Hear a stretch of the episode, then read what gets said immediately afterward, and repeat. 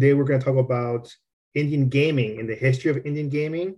And the reason why I wanted to do this episode was because there was a lot of misconceptions about Indian gaming and and and you know uh, indigenous bourgeoisie and you know and indigenous oligarchy from people that are not native uh, regarding Indian gaming and um, I you know I think we have to uh, talk about where it came from and how how it works right now. So can you? I have today. I have Professor. Uh, how do you pronounce your name, Professor? Pitchlynn. Pitchlynn. Pitchlynn. Mm-hmm. Okay. Can you please introduce yourself? Sure. I'm Gary Pitchlynn. I'm uh, adjunct professor of law at the University of Oklahoma and uh, have a private practice here in Norman, Oklahoma. I've been an advocate for tribes and tribal people for 43 years, admitted to most of the tribal courts in our state and a number outside Oklahoma. I practice in front of all three of our federal district courts, uh, a couple of uh, other uh, federal district courts out of state. I'm admitted to the 10th Circuit and to the U.S. Supreme Court. And my particular expertise area that uh, is the area that I teach at the law school is federal Indian gaming law and regulation. Thank you. I, I think you're native too, right? Are you native? I am. I'm. I'm uh, uh, half Choctaw from the Choctaw Nation of Oklahoma. Okay. And so my first question would be, how did Indian gaming come to Native communities? well, it's a pretty long story, and I'll try not to make it uh, uh, overly lengthy. Uh, really, tribal gaming began um, really in the 70s.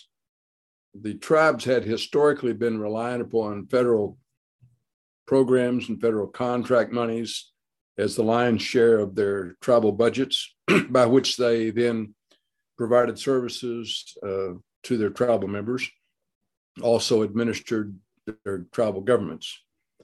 So over time, Congress and the United States began to reduce the amount of money they were putting into those programs and that they were they were directing to tribes to support tribal governments.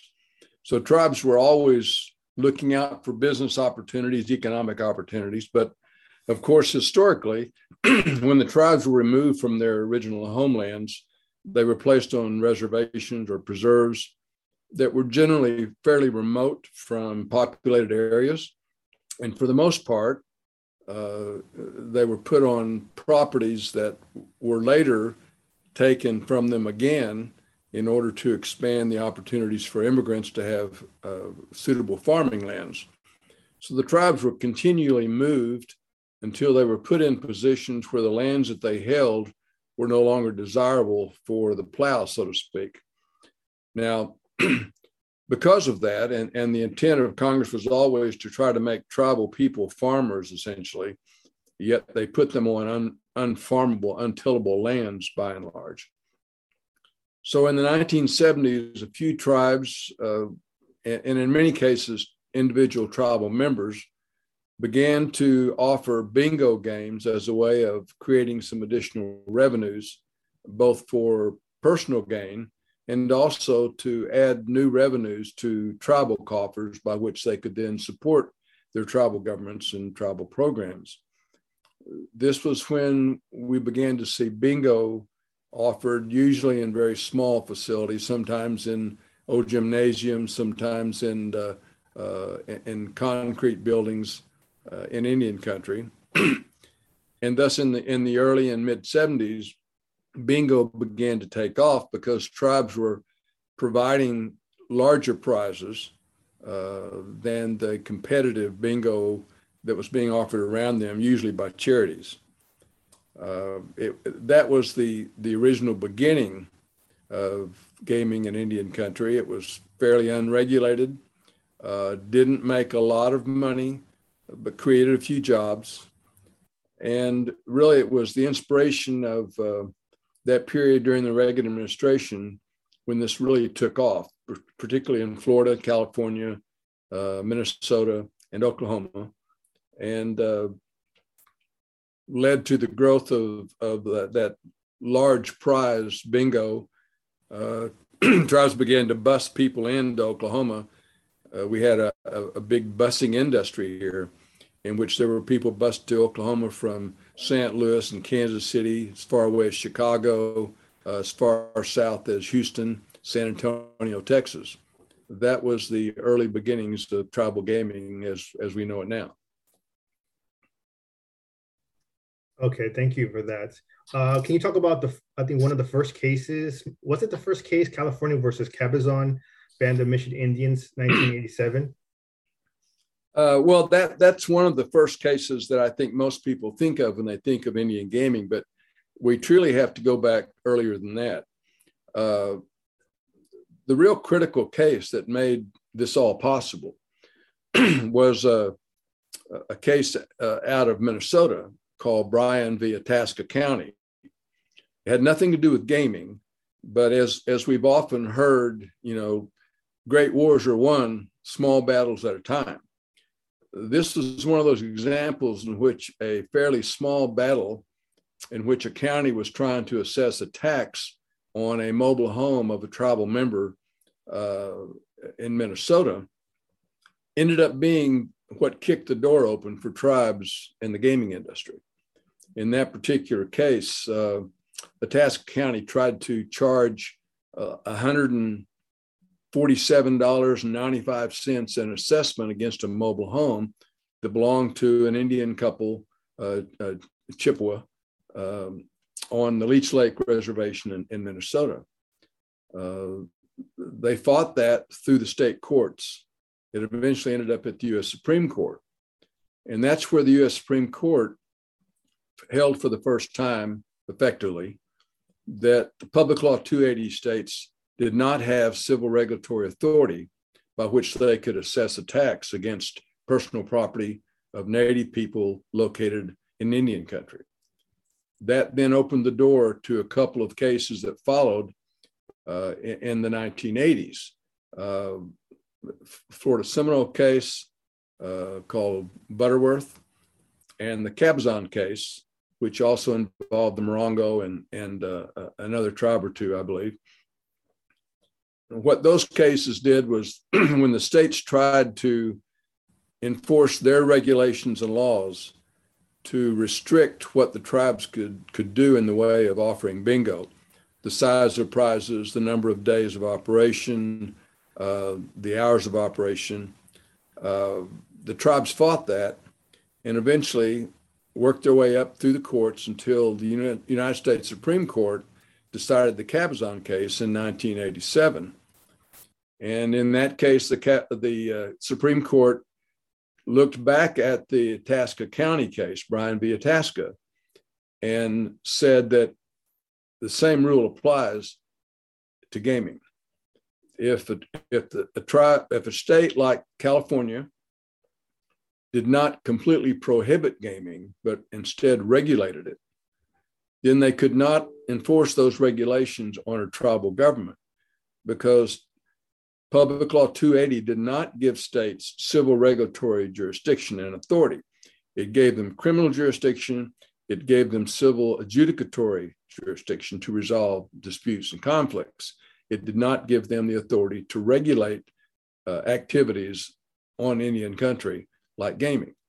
So with that case, we, we learned from the Supreme Court that tribes were the sole sovereign authority to regulate gaming in Indian country. And that was then uh, the first step through that door that Bryan v. Itasca had made available to the tribes, unbeknownst to anyone at the time.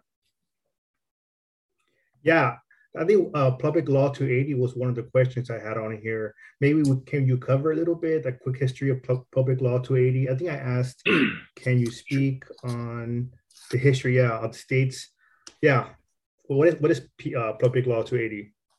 Public law 280 is is the law that Congress passed, in which they required that uh, a number of states assume and take responsibility for the criminal jurisdiction and prosecution of crimes on Indian country this this is a uh, a slow movement away from tribes having total authority and jurisdiction over uh, crimes committed on Indian country, particularly by Native people uh, uh, and with perpetrators that were also Native people. And this began much earlier. This actually began in, in the 1880s uh, in, with a case in which a, uh, a tribal police captain killed a, a, tribal member and was prosecuted in the tribal court. Uh, it was a Crow Dog case, ex parte Crow Dog. Uh, if you want to look it up, it's an 1883 case. the tribe had prosecuted or had addressed this this uh, this event and had punished Crow Dog by fining him, uh, making him responsible for restitution to the family of uh, Spotted Tail, who was the victim. The tribe had required restitution of $600, uh, eight horses, and a blanket be, to be paid by uh, Crow Dog to the family. That didn't appear in the minds and eyes of the non Indians as sufficient punishment. So in 1885, Congress passed the Major Crimes Act, which placed uh, 15 major crimes under uh, the jurisdiction of the federal courts if committed by one Indian against another in Indian country. Now, in 1953, then, Congress passed Public Law 280, giving total jurisdiction, criminal jurisdiction, uh, to six states Alaska, California, Minnesota, Nebraska, Oregon, and Wisconsin. Uh, so public law gave criminal jurisdiction. It also gave the authority to resolve civil disputes like contracts, uh, etc., between tribal members. And that was generally because most of the tribes did not, in the eyes of the non Indians, have credible forums and processes by which to resolve disputes of this kind. Now, Public Law 280 also permitted other states, in addition to those six, to opt to take similar criminal and, and civil uh, adjudicatory jurisdiction uh, without the consent of the tribes, of course.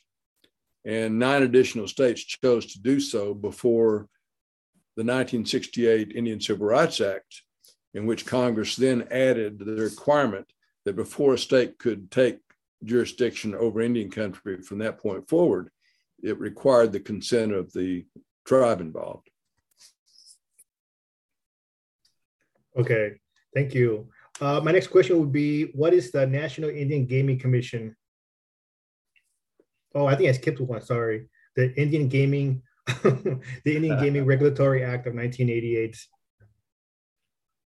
Yes, the, the Indian Gaming Regulatory Act uh, passed in 1988 by Congress was in response to the outcry of the, the, the non Indian world uh, to stop this growth and development of gaming in Indian country. And it really was, was anticipated prior to the Supreme Court's decision in Cabazon that, that Congress needed to step in and create a statutory scheme, uh, as they said, to protect tribes and to protect the patrons and to ensure the, the fairness of the games.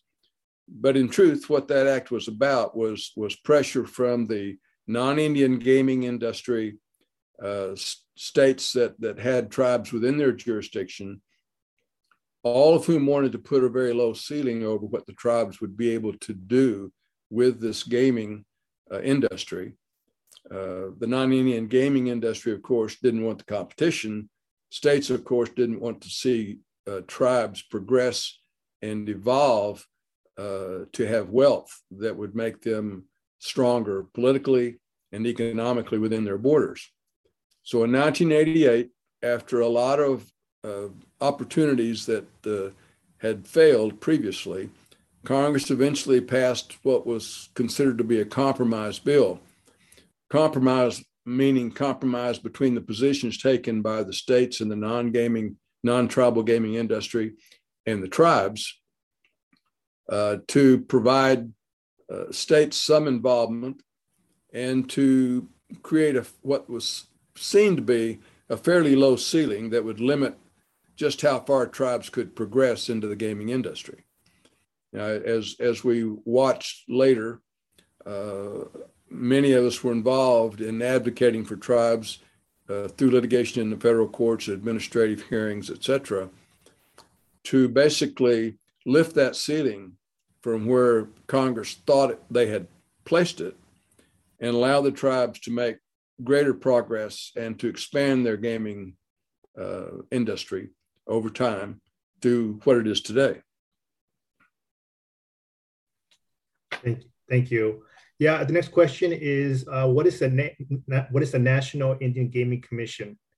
Now that's there it is. The National Indian Gaming Commission is is a, a federal agency, uh, somewhat independent, um, that is responsible for the oversight of tribal gaming, primarily Class Two, but it has other responsibilities that include uh, the review and approval of tribal ordinances, uh, they promulgated regulations by which they have pretty much given the tribes the commission's view and interpretation of what IGRA says on certain issues, certain points of law. Uh, they also provide a significant amount of training opportunity for tribal employees in, in the gaming industry uh, to become more familiar, better acquainted with federal laws and regulations, and uh, to assist the operation in learning how to operate gaming facilities within the bounds of that law. Now, the commission was created uh, originally by the act in, in 88, but for five years it, it operated with solely a chairman and not a full commission. It wasn't until 1993 that there was a full commission of, of three commissioners, a chairman and, and, uh, and two other commissioners by which they then began in 1993 to promulgate and, and uh, put in play regulations for the first time. So, a five year period there, there was a chairman who acted pretty much as the czar of tribal gaming, acting uh, independently and without any checks or balances by anyone. It was not necessarily a particularly fruitful relationship between the tribes and the National Gaming Commission during that period of time it would improve later once there was a full commission in place. Okay, thank you. Um, so my next question has to do with the, the different types of uh, Indian gaming or gaming, uh, the class one, class two, class three. I think this is an important question because um, a lot of non-natives assume that gaming for us is just casinos, right? So can you talk about the difference between class one, two, and three? Thank you. Sure, be happy to. Part of the design of the Regulatory Act that Congress passed, as I said, was to create a low ceiling uh, to limit what tribes could achieve in the development of their gaming business. To do that, uh, and to also recognize and appreciate the concerns of states over what states argued would be unregulated gaming in Indian country, Congress decided to break up gaming into three classes of gaming. Class one is designed and, and written into the act, basically addressed the issue of games of chance that, that were a part of tradition, uh, traditional tribal celebrations and festivities, if you will, those things generally would would include horse racing, uh, hand games, stick games, those kinds of things that were traditional to tribal culture. And, and they were not intended to be something that were, were ongoing activities throughout the year, but just those things that operated for a few days or a week during that period of time that tribes were carrying out these traditional uh, ceremonies or activities. Class one gaming, therefore, was a fairly low economic uh, impact event. And uh, they left the regulation of, of class one gaming solely to the tribes. Uh, no part for the state, the federal government, National Gaming Commission played no significant role in class one gaming. Class two gaming then was designated to be bingo and other games that were traditionally and historically played in conjunction with bingo. Uh, those kinds of things would be uh, pull tabs, um, scrape, uh, you know, scrape uh, tickets, uh, tip jars, things like that. Again, those were of some value, more so, of course, than class one, because they could operate throughout the year. But there was also this requirement that tribes could only operate class two gaming in those states that did not prohibit but permitted class two gaming to be played, uh, although regulated and limited to some degree. class two gaming was to be regulated by tribes and by the National Indian Gaming Commission. Class three gaming is simply defined as all other games of chance uh, not covered in class one and class two. So it's class three gaming in which tribes would have access to casino type games, uh, the typical slot machines, roulette wheels, craps tables, etc.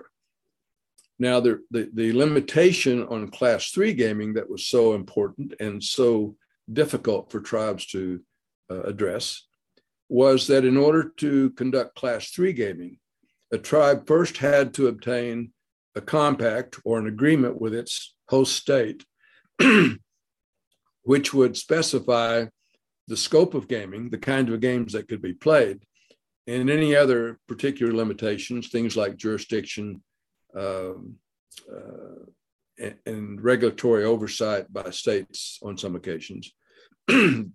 so those were the three classes of gaming that were created by Congress. Never before had anyone come up or, or applied a concept of classes of gaming. Gaming was always gaming.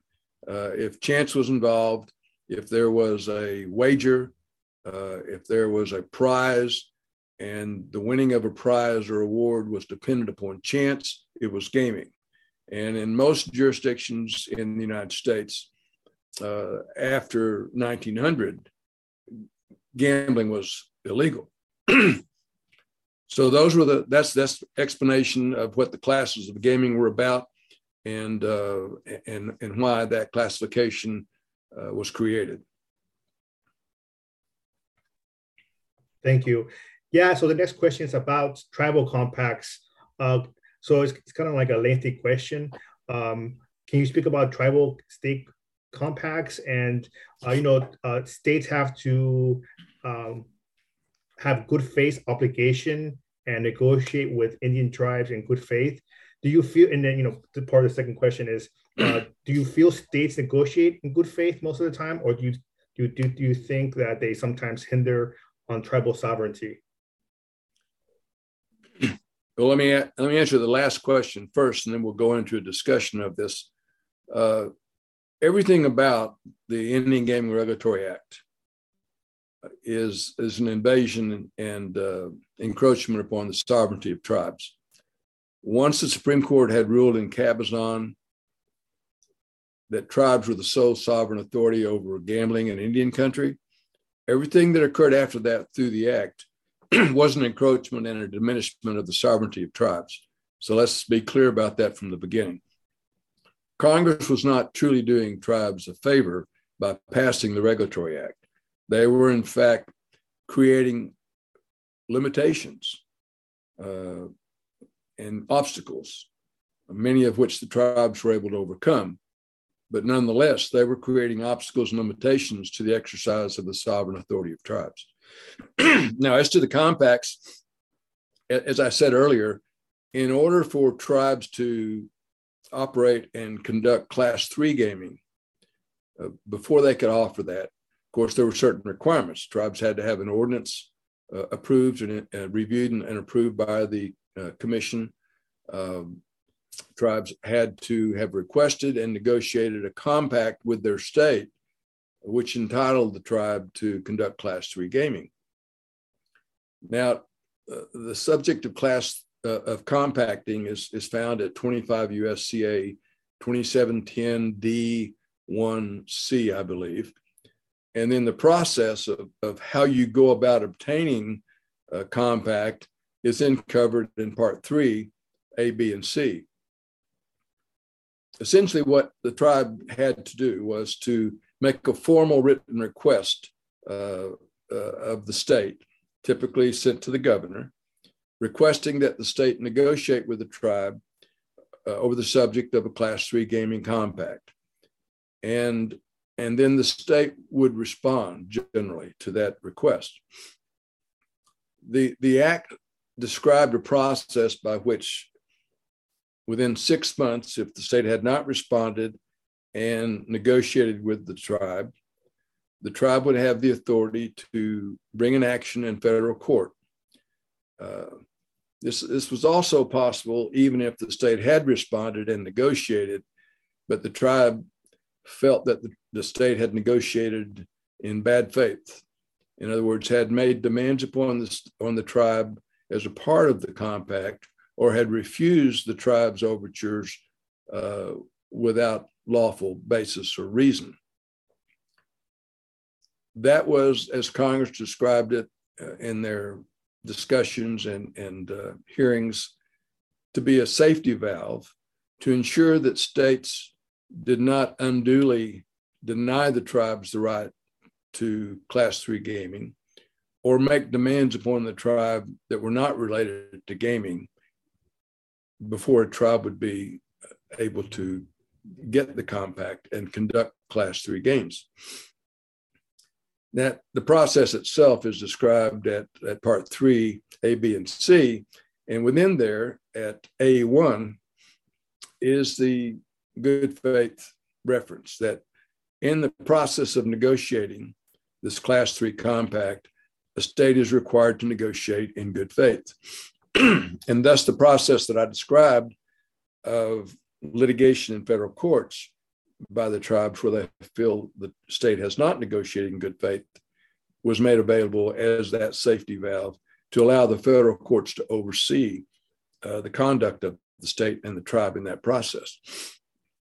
Now, as to the, the question of do I feel that states negotiated in good faith, generally I would say no.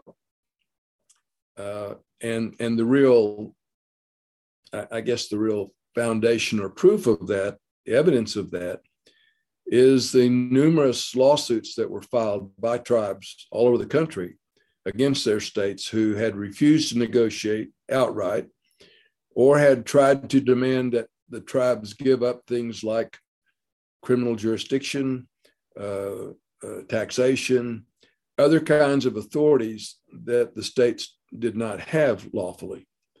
Those things were not related to gaming, and thus, under the, the Regulatory Act, were not appropriate subjects for that negotiation event. Uh, as the tribes began to litigate the, the state's conduct and whether it measured up to the good faith requirement of Congress in the Act, the tribes were winning those lawsuits. So it wasn't until the early 90s then that states be- began, began to argue that Congress didn't truly have the authority to require them to negotiate with the tribes using uh, both 11th Amendment, uh, 11th Amendment sovereign immunity defense and also, in some cases, the 10th Amendment uh, defense that the, the, the, the reserve powers uh, allowed the states to make their own decisions about when to contract and what to contract for. So, by and large, the whole process was skewed. States were not negotiating in good faith. Uh, they were making demands that they didn't have the authority to make. And so tribes were testing them successfully in the federal courts.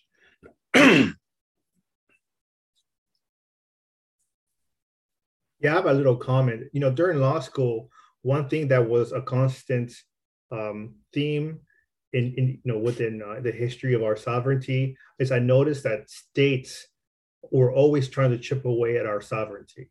You know, if, and it was just like the most frustrating things to read in law school was that you know it states just undermining us on different things you know water rights or gaming rights or you know it, it's it's very frustrating um, but uh, you know, this is you know a little bit off topic, but this is why it's, to me it's a little weird that states will now want to recognize, you know, communities as Native people rather than being federally recognized when they're in the same time hindering our sovereignty, chipping it away. To me, it's just like it's the most ironic thing that's happening to us right now.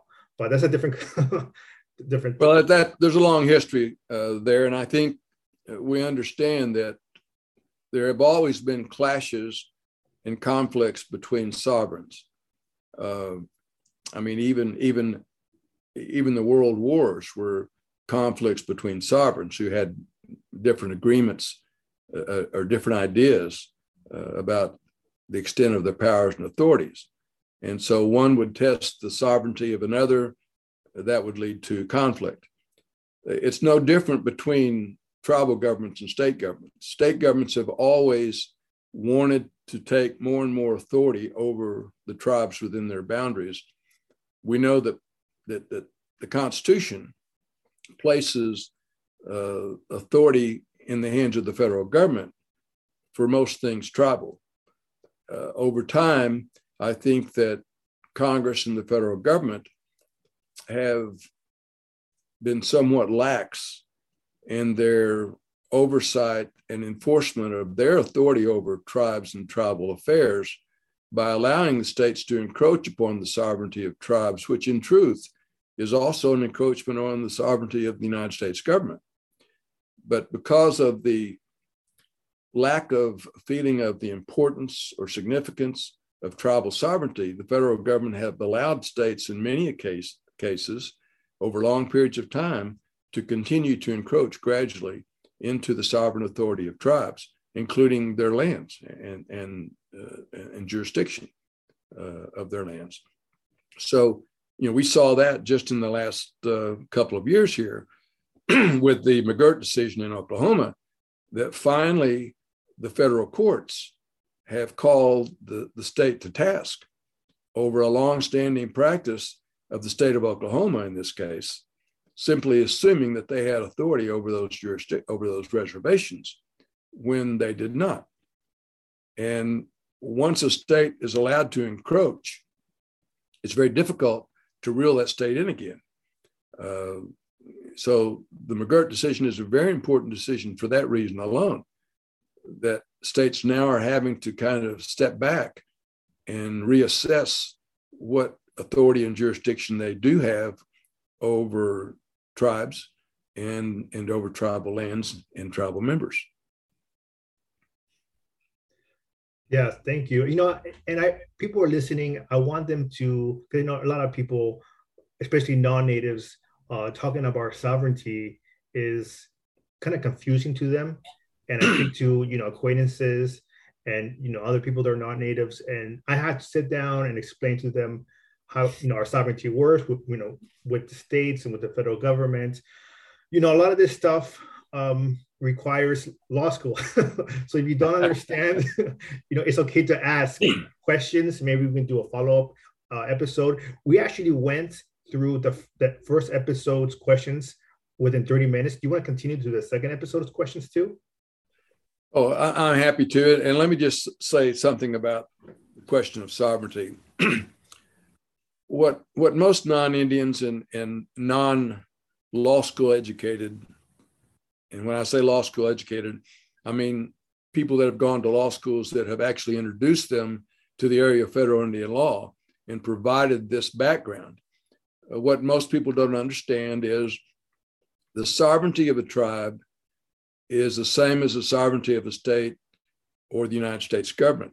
Sovereignty is an inherent authority of a people to decide how they will be governed and who that government will be led by to determine who their members are and to create their own laws by which that culture, that community will be governed and, and will bring order to their activities. The sovereignty of tribes predates all states, predates the United States of America. So in the in the settlement and expansion of the United States from colonies to states, sweeping across the, the whole continent, the United States and the colonies before it understood that it was easier to negotiate agreements with all these independent nations of, of indigenous people rather than to have to fight wars with each of them, a very costly approach to resolving that dispute. So, from the very beginning, the colonies in the United States recognized the independence and the sovereign authority of these tribal peoples by treaties, by specific language within those treaties, as was pointed out by uh, by the by the uh, Supreme Court in the McGirt decision. They have specifically identified and and and agreed that these tribal sovereigns have certain authorities within themselves of their own, and the United States government has chosen to uh, understand that and to concede that. and those treaties, particularly this McGirt decision I'm talking about, the treaties that removed the five tribes from the southeast of the United States to the Indian Territory, now Oklahoma, had very explicit language in there that said that once the tribes ceded their claims to the lands in the east and came to the territory, that never again would the tribe or tribal members be subjected to state or territorial law. That is a very clear promise within those treaties uh, that Justice Gorsuch uh, identified as the focal point of the ruling in the McGirt Murphy cases that have resolved that those reservations created by those five tribes were never dissolved. The boundaries are still intact. Those are still reservations. None, you know, no matter how many non-Indians have now purchased lands, cities have grown up and developed, doesn't matter. Those are still reservations because Congress never changed that. So the sovereignty of tribes is an inherent sovereignty. It's not something that the United States government gave to tribes. It's something that the United States government identified was in place, did exist, and they chose to honor that. And those treaties reflect that. Yes, thank you. yeah. So uh, if you're listening, our sovereignty is super important. so, and I'm always like talking about it during the podcast. Like we have to talk about sovereignty. You know, like it's super important. Okay, so going to episode two questions. Um, well, there was one more question that we didn't cover that you had on section one, and that was uh, in regard to the uh, oh yes to the Seminole case. Yes.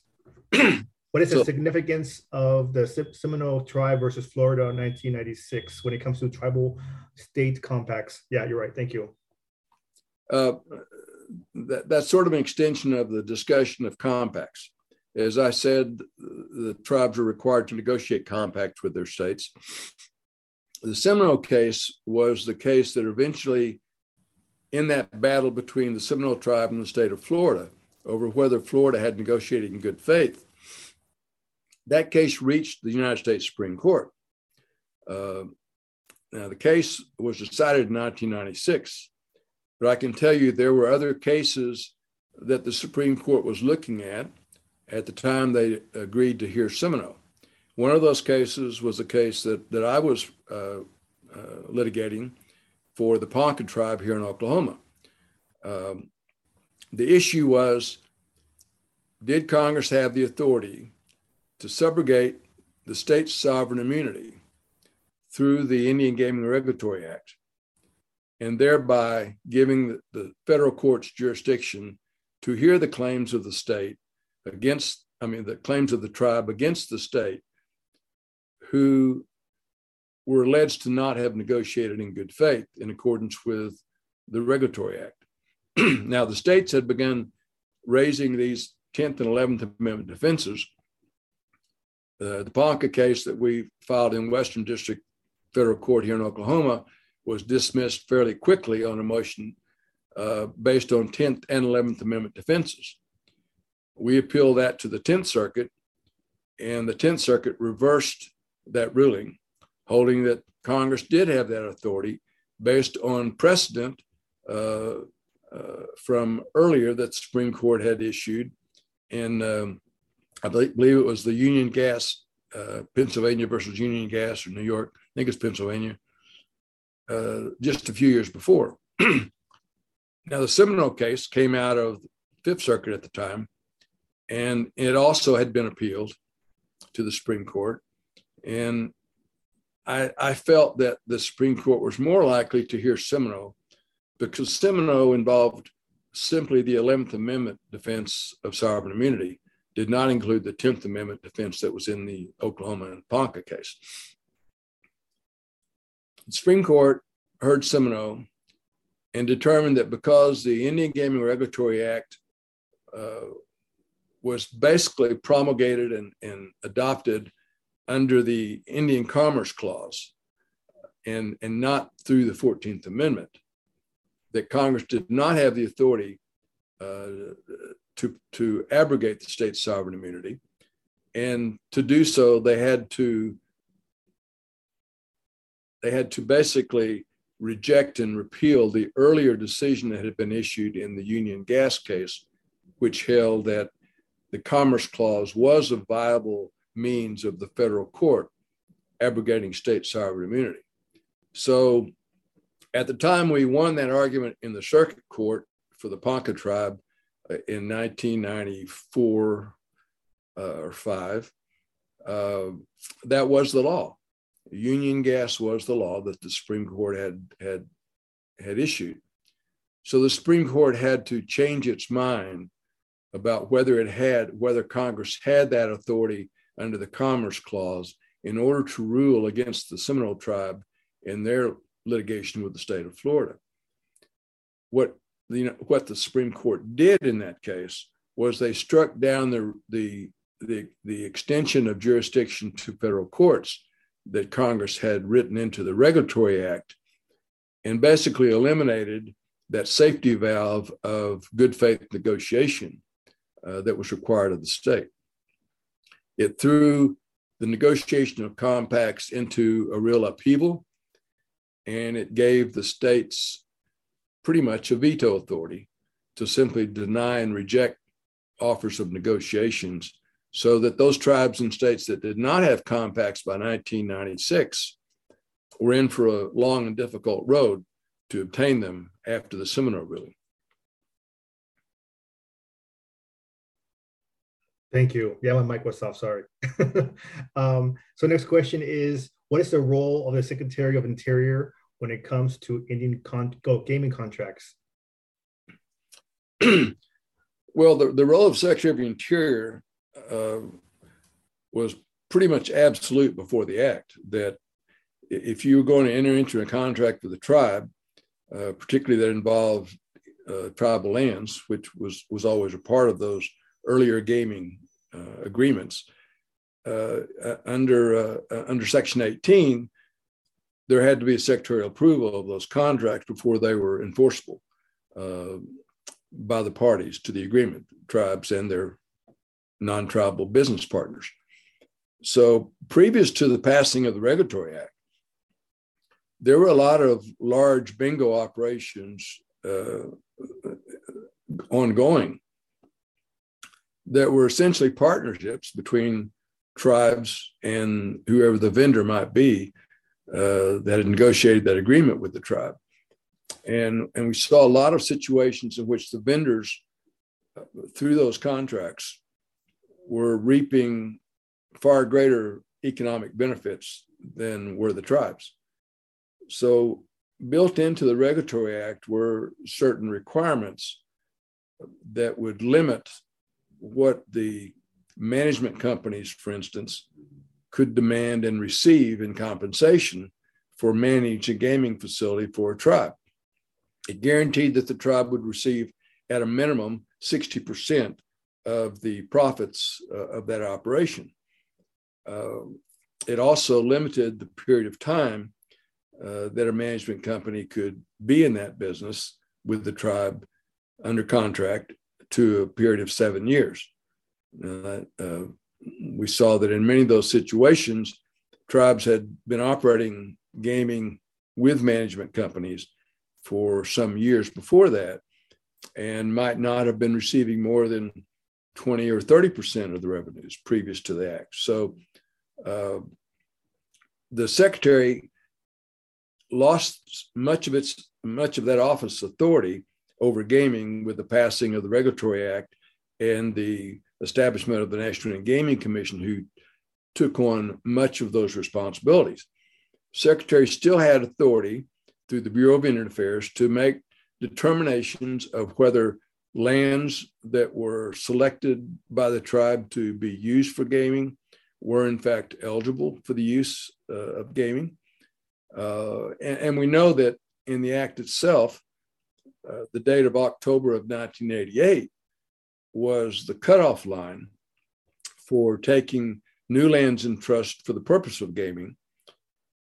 So that was another responsibility of the secretary was to agree to take lands in trust for gaming just as a part of the exercise of that authority in general to take lands in trust for the benefit of tribes.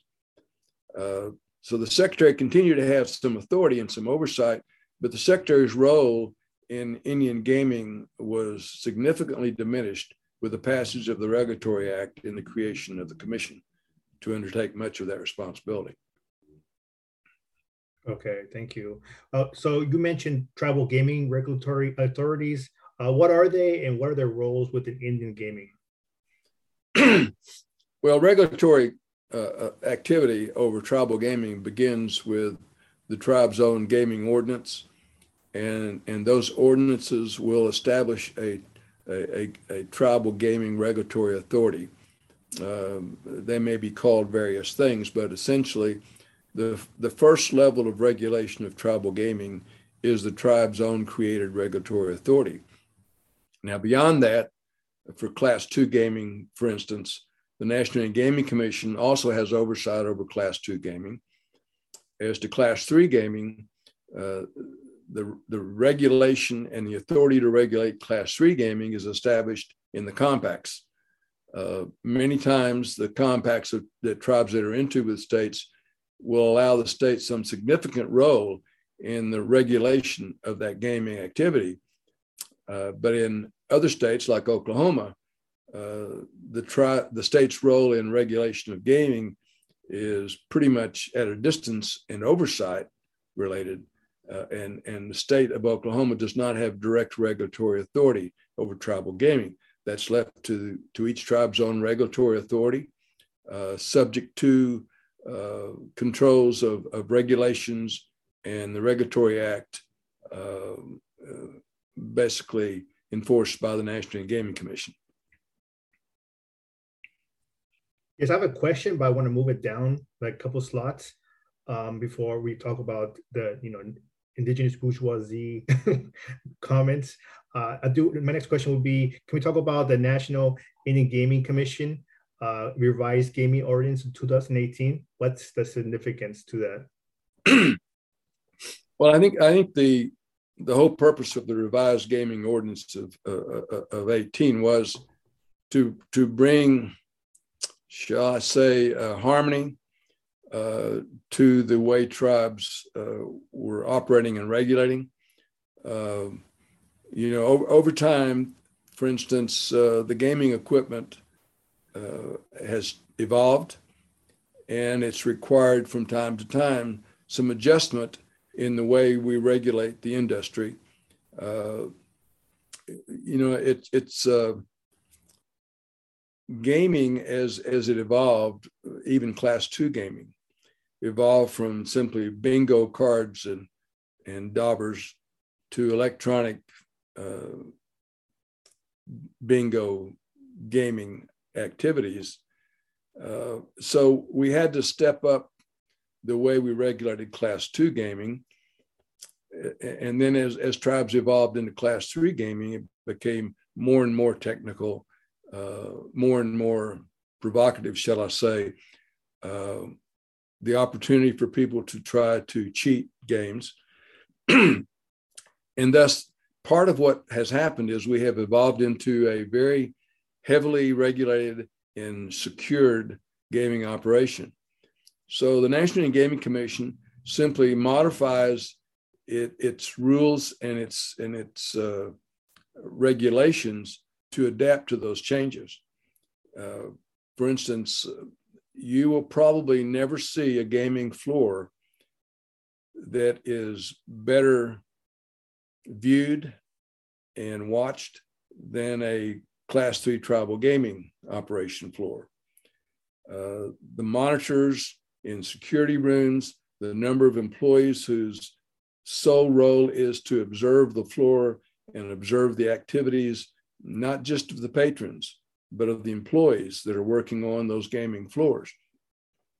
Uh, tribes have learned a lot early on from the non gaming industry as to where the dangers are and, and how to, to eliminate those risks. Uh, because, frankly, most of the graft and theft that occurs in casinos is not by the patrons, but by the employees uh, of those casinos. That's true of the non gaming industry and it's true of the gaming industry. So the, the risks are limited by having very thorough and, and very up to date monitoring systems and having a, a staff of people that are observing the floor and watching for those critical things that might hint at uh, some untoward activity on the gaming floor. but uh, but changes in changes in the uh, ordinances, changes in the regulations are all basically directed at continuing to try to uh, ensure the, the safety and security and fairness of the games offered by the tribes and to eliminate the risks of theft and, uh, and losses. Thank you. Yeah, my next question is about that strictness too. Uh, about um, can we talk about tribal gaming commissions, how they they are created, and the background investigations that are made to set up licensing process. and I know getting a gaming license is not easy. so yeah. No, no, it, it isn't. Um, I, I, would say that tribal gaming is is in my view, uh, from my observations over 30 plus years, probably the, the most highly regulated and thoroughly regulated gaming industry in the world.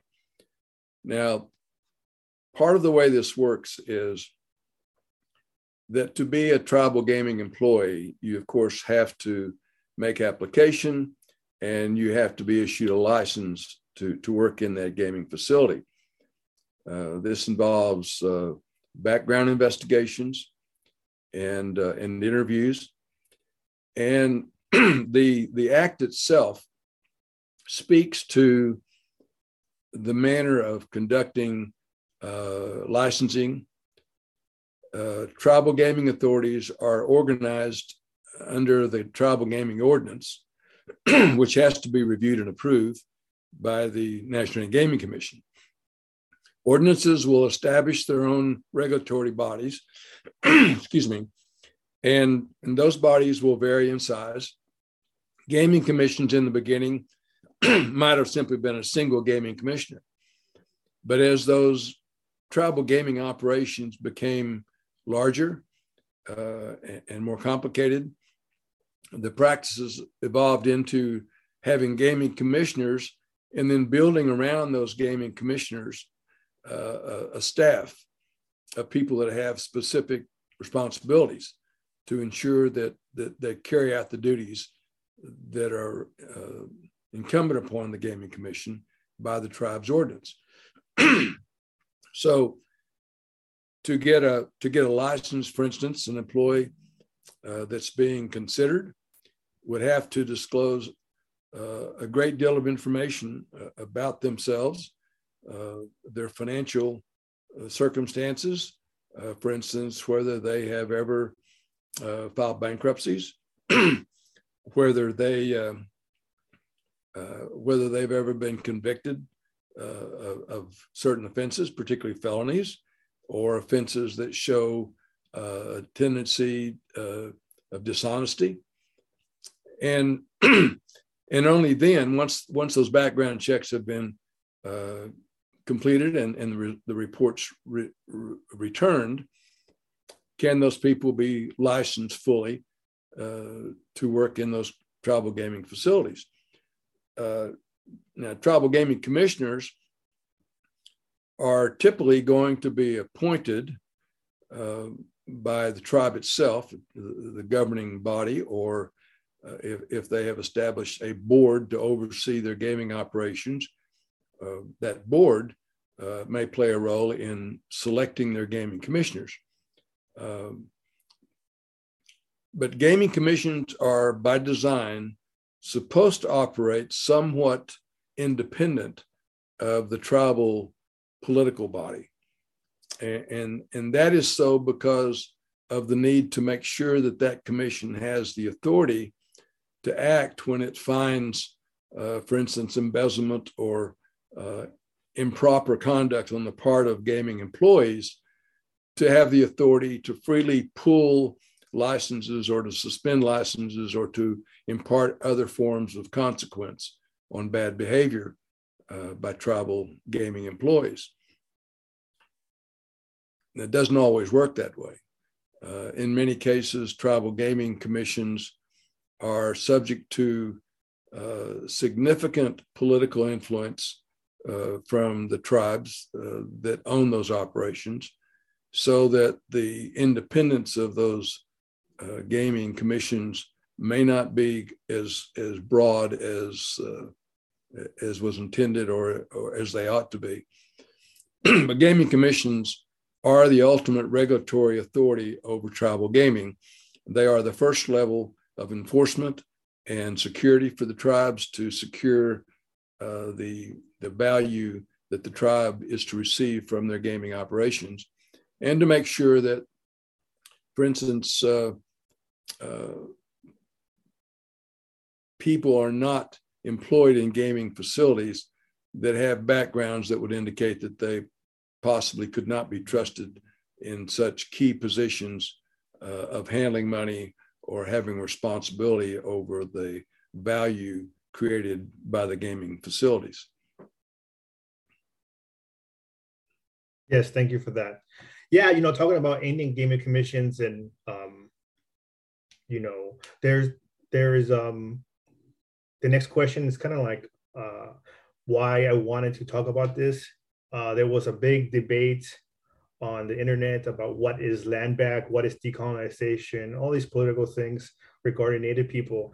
Uh, one, one of the things that um, some, uh, you know, a group of people that were not Native started criticizing uh, indigenous sovereignty and indigenous, you know, Indian gaming. And, you know, me, you know, reading these critiques I there was even critiques by a person that was from like South America critiquing Indian gaming, and it was really like poor, you know. And it was it was it was really hard for me to read these things because um, a lot of people that don't understand our sovereignty are not going to understand our gaming, you know. And I think uh, they started saying that you know gaming casinos are you know controlled by uh, in indigenous bourgeoisie, you know, indigenous capitalists, you know, small small oligarchy of natives, you know, when obviously, you know, you know, um, hearing the last hour, hearing you speak, there's a lot of regulations of preventing this, right? Uh, can you can you when you hear things like this, what goes through your, you know, what what do you think like about these comments or, you know, what's your opinions on this these type of con- type of comments?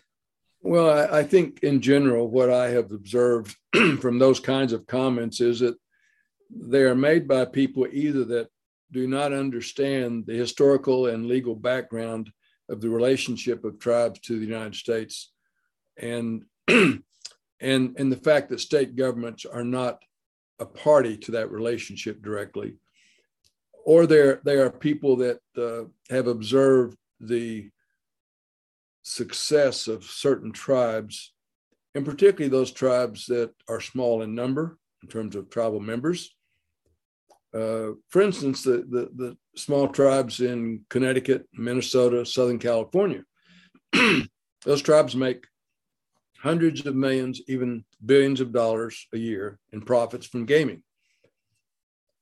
And, and to observe those tribes get to that point where they decide to pay out significant per capita payments to their tribal members, I think draws a lot of criticism simply out of jealousy.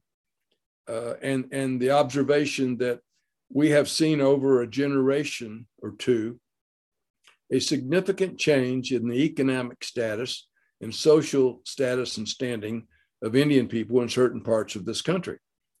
So, a lot of that is simply ignorance of the history and the law, but a lot of it also comes from pure jealousy.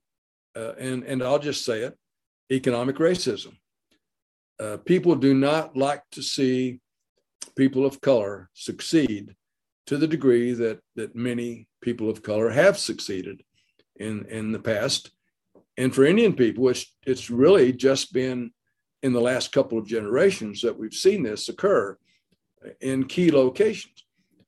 What they also don't consider is that is not the experience for most tribes and most tribal people.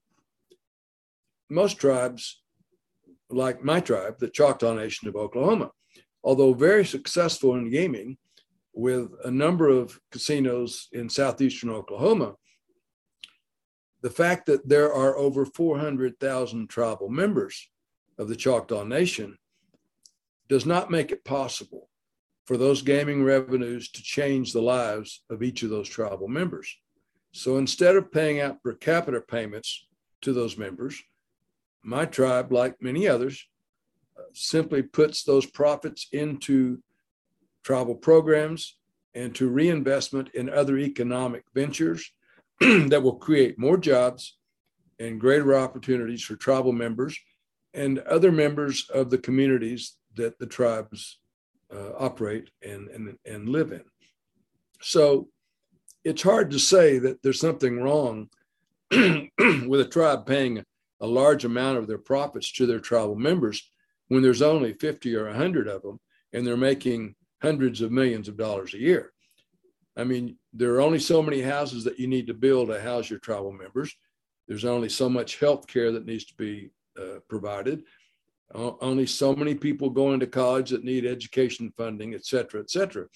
So you reach a point at which, what is the purpose of this profit now? Well, the purpose of the profit in the end is to benefit your tribal members. If you provided all the programs and all the assistance that is needed by your tribal members, then it makes some sense that some of those funds ought to go directly to the tribal members. And in certain cases, it makes a substantial difference in the lives of those people. In others, uh, it only affects them tangentially through tribal programs and uh, and certain assistance that that can be had. Perpetuate the tribe and its and its culture and its tradition and its languages. Uh, so that's my response to those kinds of criticisms and those kinds of comments. Yeah, thank you. You know, I, I think you touched a little bit about per cap. You know, I think one, one of the questions was what is per cap and what percentage of gaming? Oh, my, my phone turned off. What, sure. what percentage of gaming revenue goes to per cap? But before I before I get into that, um, I think you, we talked before, you know, recording, and I think you mentioned you work for the Comanche Nation. Um, and am I right? Uh, I did early on. I haven't worked for the Comanche Nation in uh, in quite a few years now, but I at one time I, I was their gaming attorney back in the uh, uh early mid '90s. Um, did some other work for the uh, uh, office of the chairman, I think, in the early 2000s. Okay. but it's been it's been close to 20 years since I worked directly for the tribe. So when I talk to you know non-natives about gaming, I, I I give the Comanche Nation as an example, right? Uh, our casinos, we don't only have casinos in our economy. I think we have a water park, we have a, a golf course, if I'm right, uh, um, smoke shops, and you know, um, you know, other tribes have other things they have. I think Hard Rock Cafe is owned by natives, right? Um, which sure. is a global enterprise, and I think it's huge. You know, I, I heard of cruise liners, and I heard of so so many other, you know, cannabis um, farming, so many different avenues we have in our economies. It's not just gaming, but in our economy, um, our economy is not owned by a small group of Comanches. It's owned by the tribe as a whole. We know we elect our elected officials, and they they conduct business for us. And if there is corruption, we vote them out, just like we did recently this year with our chairman, right? And um, you know that's that's part of our, our, our, sovereignty. We we we you know we decide who is fit to to you know to serve us as elected officials. But you know with all this money from the economies from different avenues we have over 100 programs right? Uh, it, it, can go from you know mold in your house you can build build tornado shelter you know eyeglasses daycare uh, education benefits. You know we have a, a at school our language program which is super important you know and all these other other things we fund with our economies um, and it's not owned by anybody you know and if you really think about you know if people really analyze it like it's very nationalized. If, if this was if we were a country of our own it would be it would be very communist right?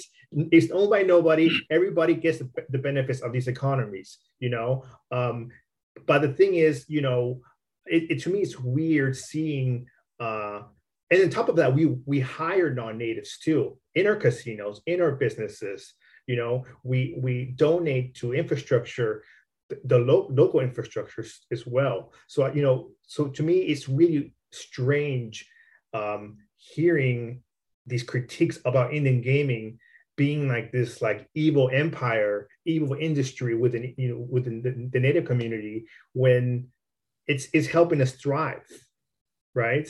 And it's just strange to me.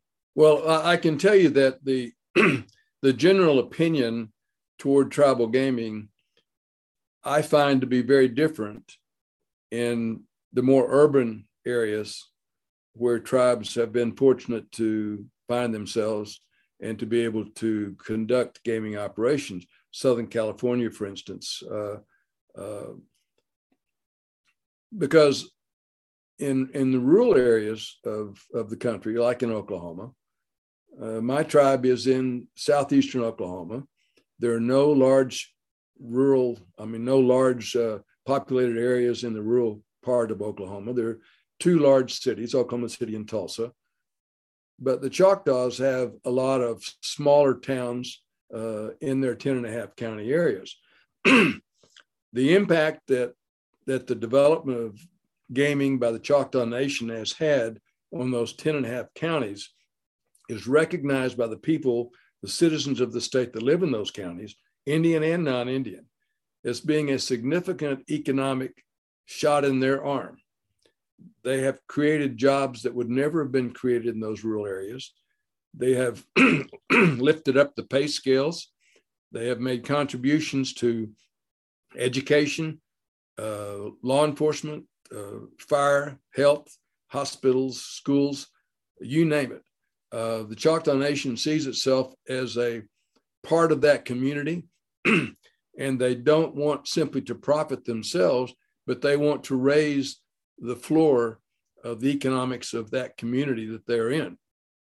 That benefits not just their tribal members, but it benefits everyone that lives in those communities. So the attitude towards tribal gaming uh, you're going to hear a very different story in those rural areas that were hurting for jobs and hurting for economic growth prior to tribal gaming coming to town. I agree. You know, you mentioned Southern California twice. I grew up in the 80s and the 90s and early 2000s here in Southern California. And, you know, seeing the local Native communities uh, and their casinos become like this economic giants.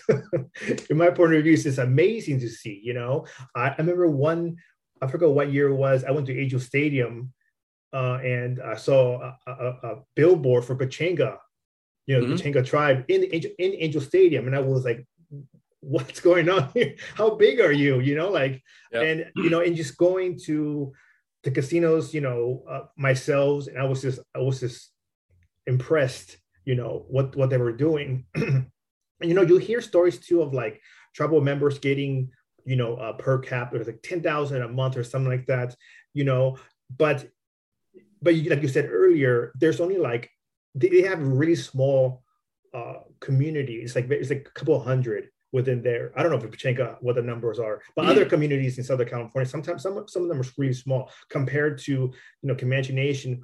Last time I checked was like seventeen thousand right?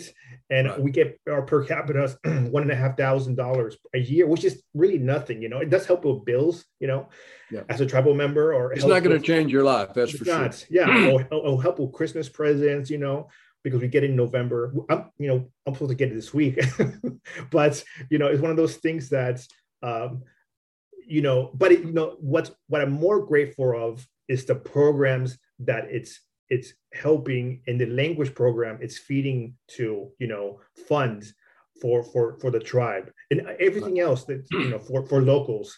Um, so my next question is, uh, what is so people listening that, that don't know they're not natives? What is per capita? or per cap. Yeah, give give me just a second. I, I need to attend to something. I'll be right back, and then we'll okay. we'll cover that question. Okay, that's okay. Okay, we're back. Um, I think the question was, what is per cap, and what percentage of per cap? Oh, what what percentage of Indian gaming goes into per cap? Okay, uh, first part of the question is what is a per cap? Uh, a per cap is simply, as it uh, implies, is a payment per head, uh, generally to tribal members, uh, in, in, this for purposes of this discussion. For instance, uh, one of the best examples that I know is the Osage Nation uh, under the 1906 Act. Congress created a, a system by which um, all the mineral income uh, of that tribe in the reservation, which was substantial, would be divided equally among 2,229 Osage that were the original, uh, what we call headright holders. So, whatever the income was uh, in a year would be divided equally between those 2,229 Osage tribal members. head right basically equates to a per capita payment. In other words, an equal payment for each person that is eligible to receive that payment. For tribes, it would be tribal membership would be the controlling factor uh, that would make you eligible to receive a per capita payment. Uh, in regard to a percentage of gaming revenues that that goes towards per capita payments, I don't think anyone has bothered to calculate that kind of number, but it will vary from tribe to tribe. For instance, uh, one tribe uh, might choose to uh, commit itself to a specific value, a specific number of how much per tribal member we're going to pay each year or each month to our tribal members from our gaming revenues. Now that that is not a very wise approach in that you're dependent upon the income continuing to be generated at the same level or more in order to be able to afford uh, what might be a very affordable payment right now, but might not be later in a time of economic crisis uh, and might put significant constraints or burdens on the operation of your tribal government and your tribal gaming facility by having to pay out more of those revenues than were anticipated.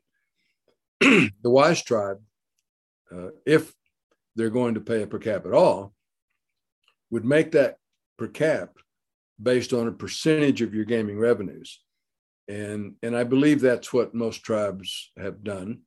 Uh, although there were a few that I know, and again, you know, re- referring to Southern California as an example, there were a few tribes in Southern California that were making so much money that I presume, like is, is, is the tendency of human beings, to anticipate that that was going to go on forever. then, with those economic crises that came about, the gaming revenues took a hit. and yet they were still committed to pay to their tribal members a fixed amount of money. which they couldn't afford. I think that was also a problem for uh, uh, perhaps the, the Pequots in Connecticut at one point, which put them in also into some significant economic strain.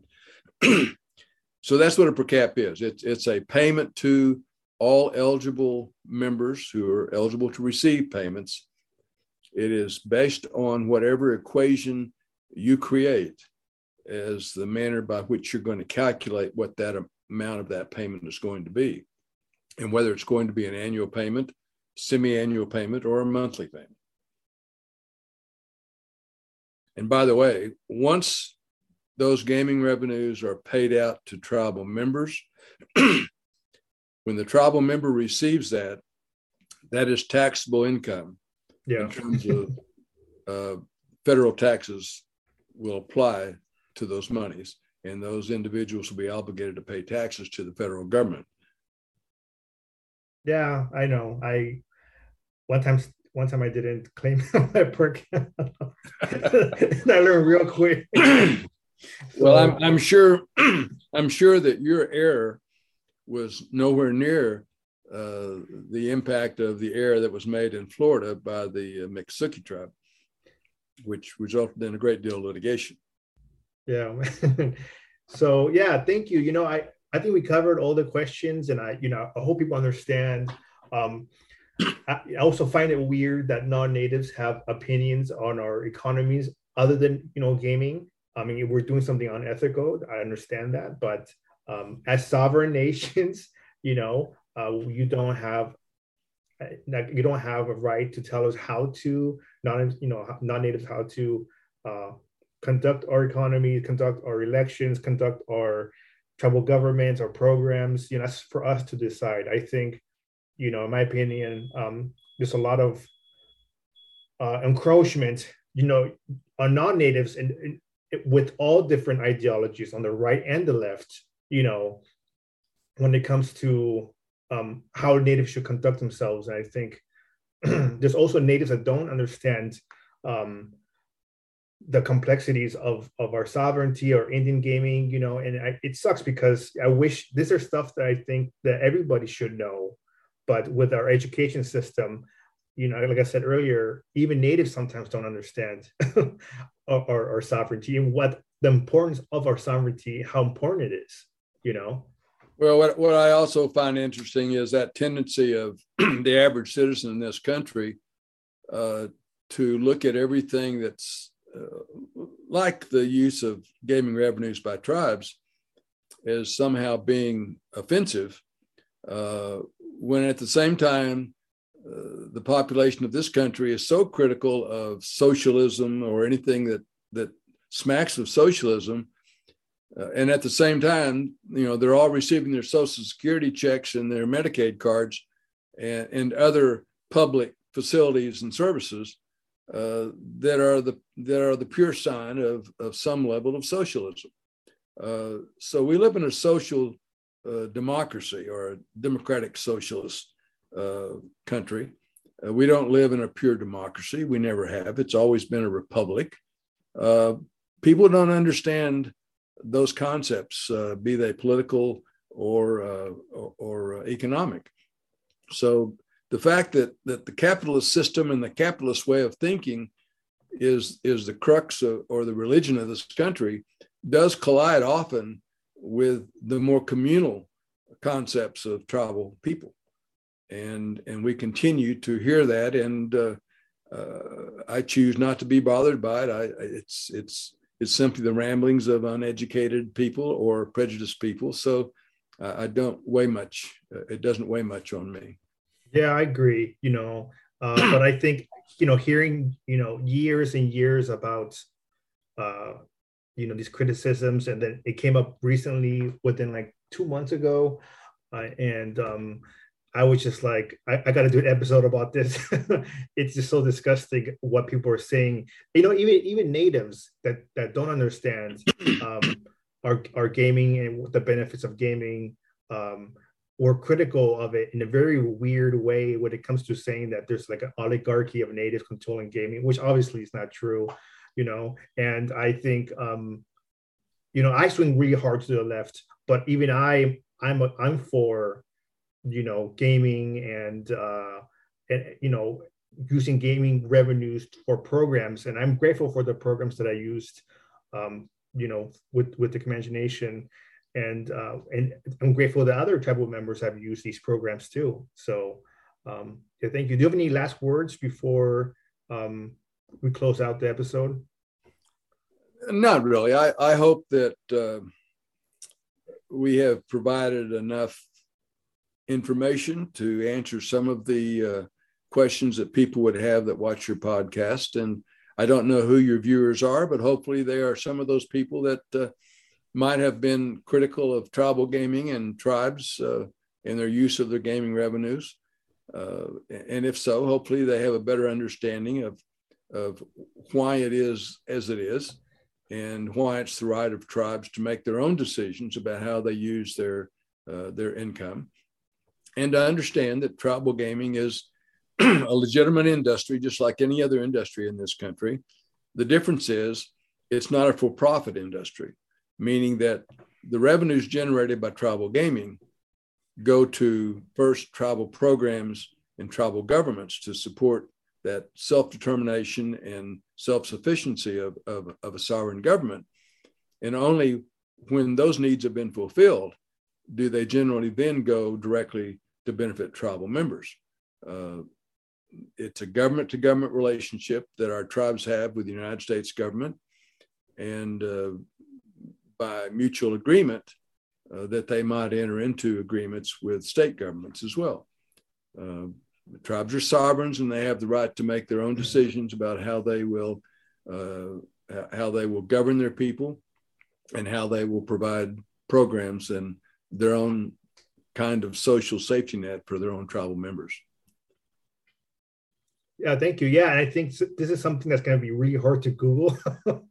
so if people have questions, they can, you know, uh, message the, you know, the podcast or, you know, maybe if you're really interested in this, I suggest going to, um, if you can, uh, going to law school for native law, right? Which is really interesting. I think it helps the more people that, are, that go to, you know, law school for native law is, is a benefit for native people because they see the importance of our sovereignty. I, I can tell you that in the uh, in the 11 or 12 years that I have been on the faculty at the law school, that probably about 20 or 25 percent of the students in my classes have been native. So we are reaching a, a pretty good number of, of uh, now young lawyers, or maybe not so young anymore. Uh, but we also have a, a, master's in Indigenous Legal Studies that uh, is provided or offered online. And in, in those classes, uh, I think I've been doing that uh, those lectures for about five years. And for instance, the, the, the session that just ended, I believe I had 150 students on that program. And, and I'm going to guess in that master's program, we have a higher percentage of Native students uh, I'm going to say 60 or 70% of those master students are native.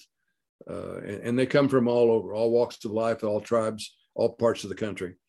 Uh, so you can get a, a, good, solid understanding of, of, of these legal concepts of federal Indian law, uh, either going to law school to, to get a law degree or going through the master's program, which also gives you uh, a sampling of, of the same uh, coverage of, of, laws and and uh, the history of this relationship. Yeah. Uh, yeah, I went through the master's program. It was pretty good. You know, I think it's very convenient, and especially that all the classes are online, which was convenient for people that during COVID, the COVID hit. So yeah, I, I, think the I think the enrollment in, in, online programs went up dramatically during during the pandemic, uh, but it, has been growing even before the pandemic. This has been yeah. a growing uh, uh, access point for people to continue their education.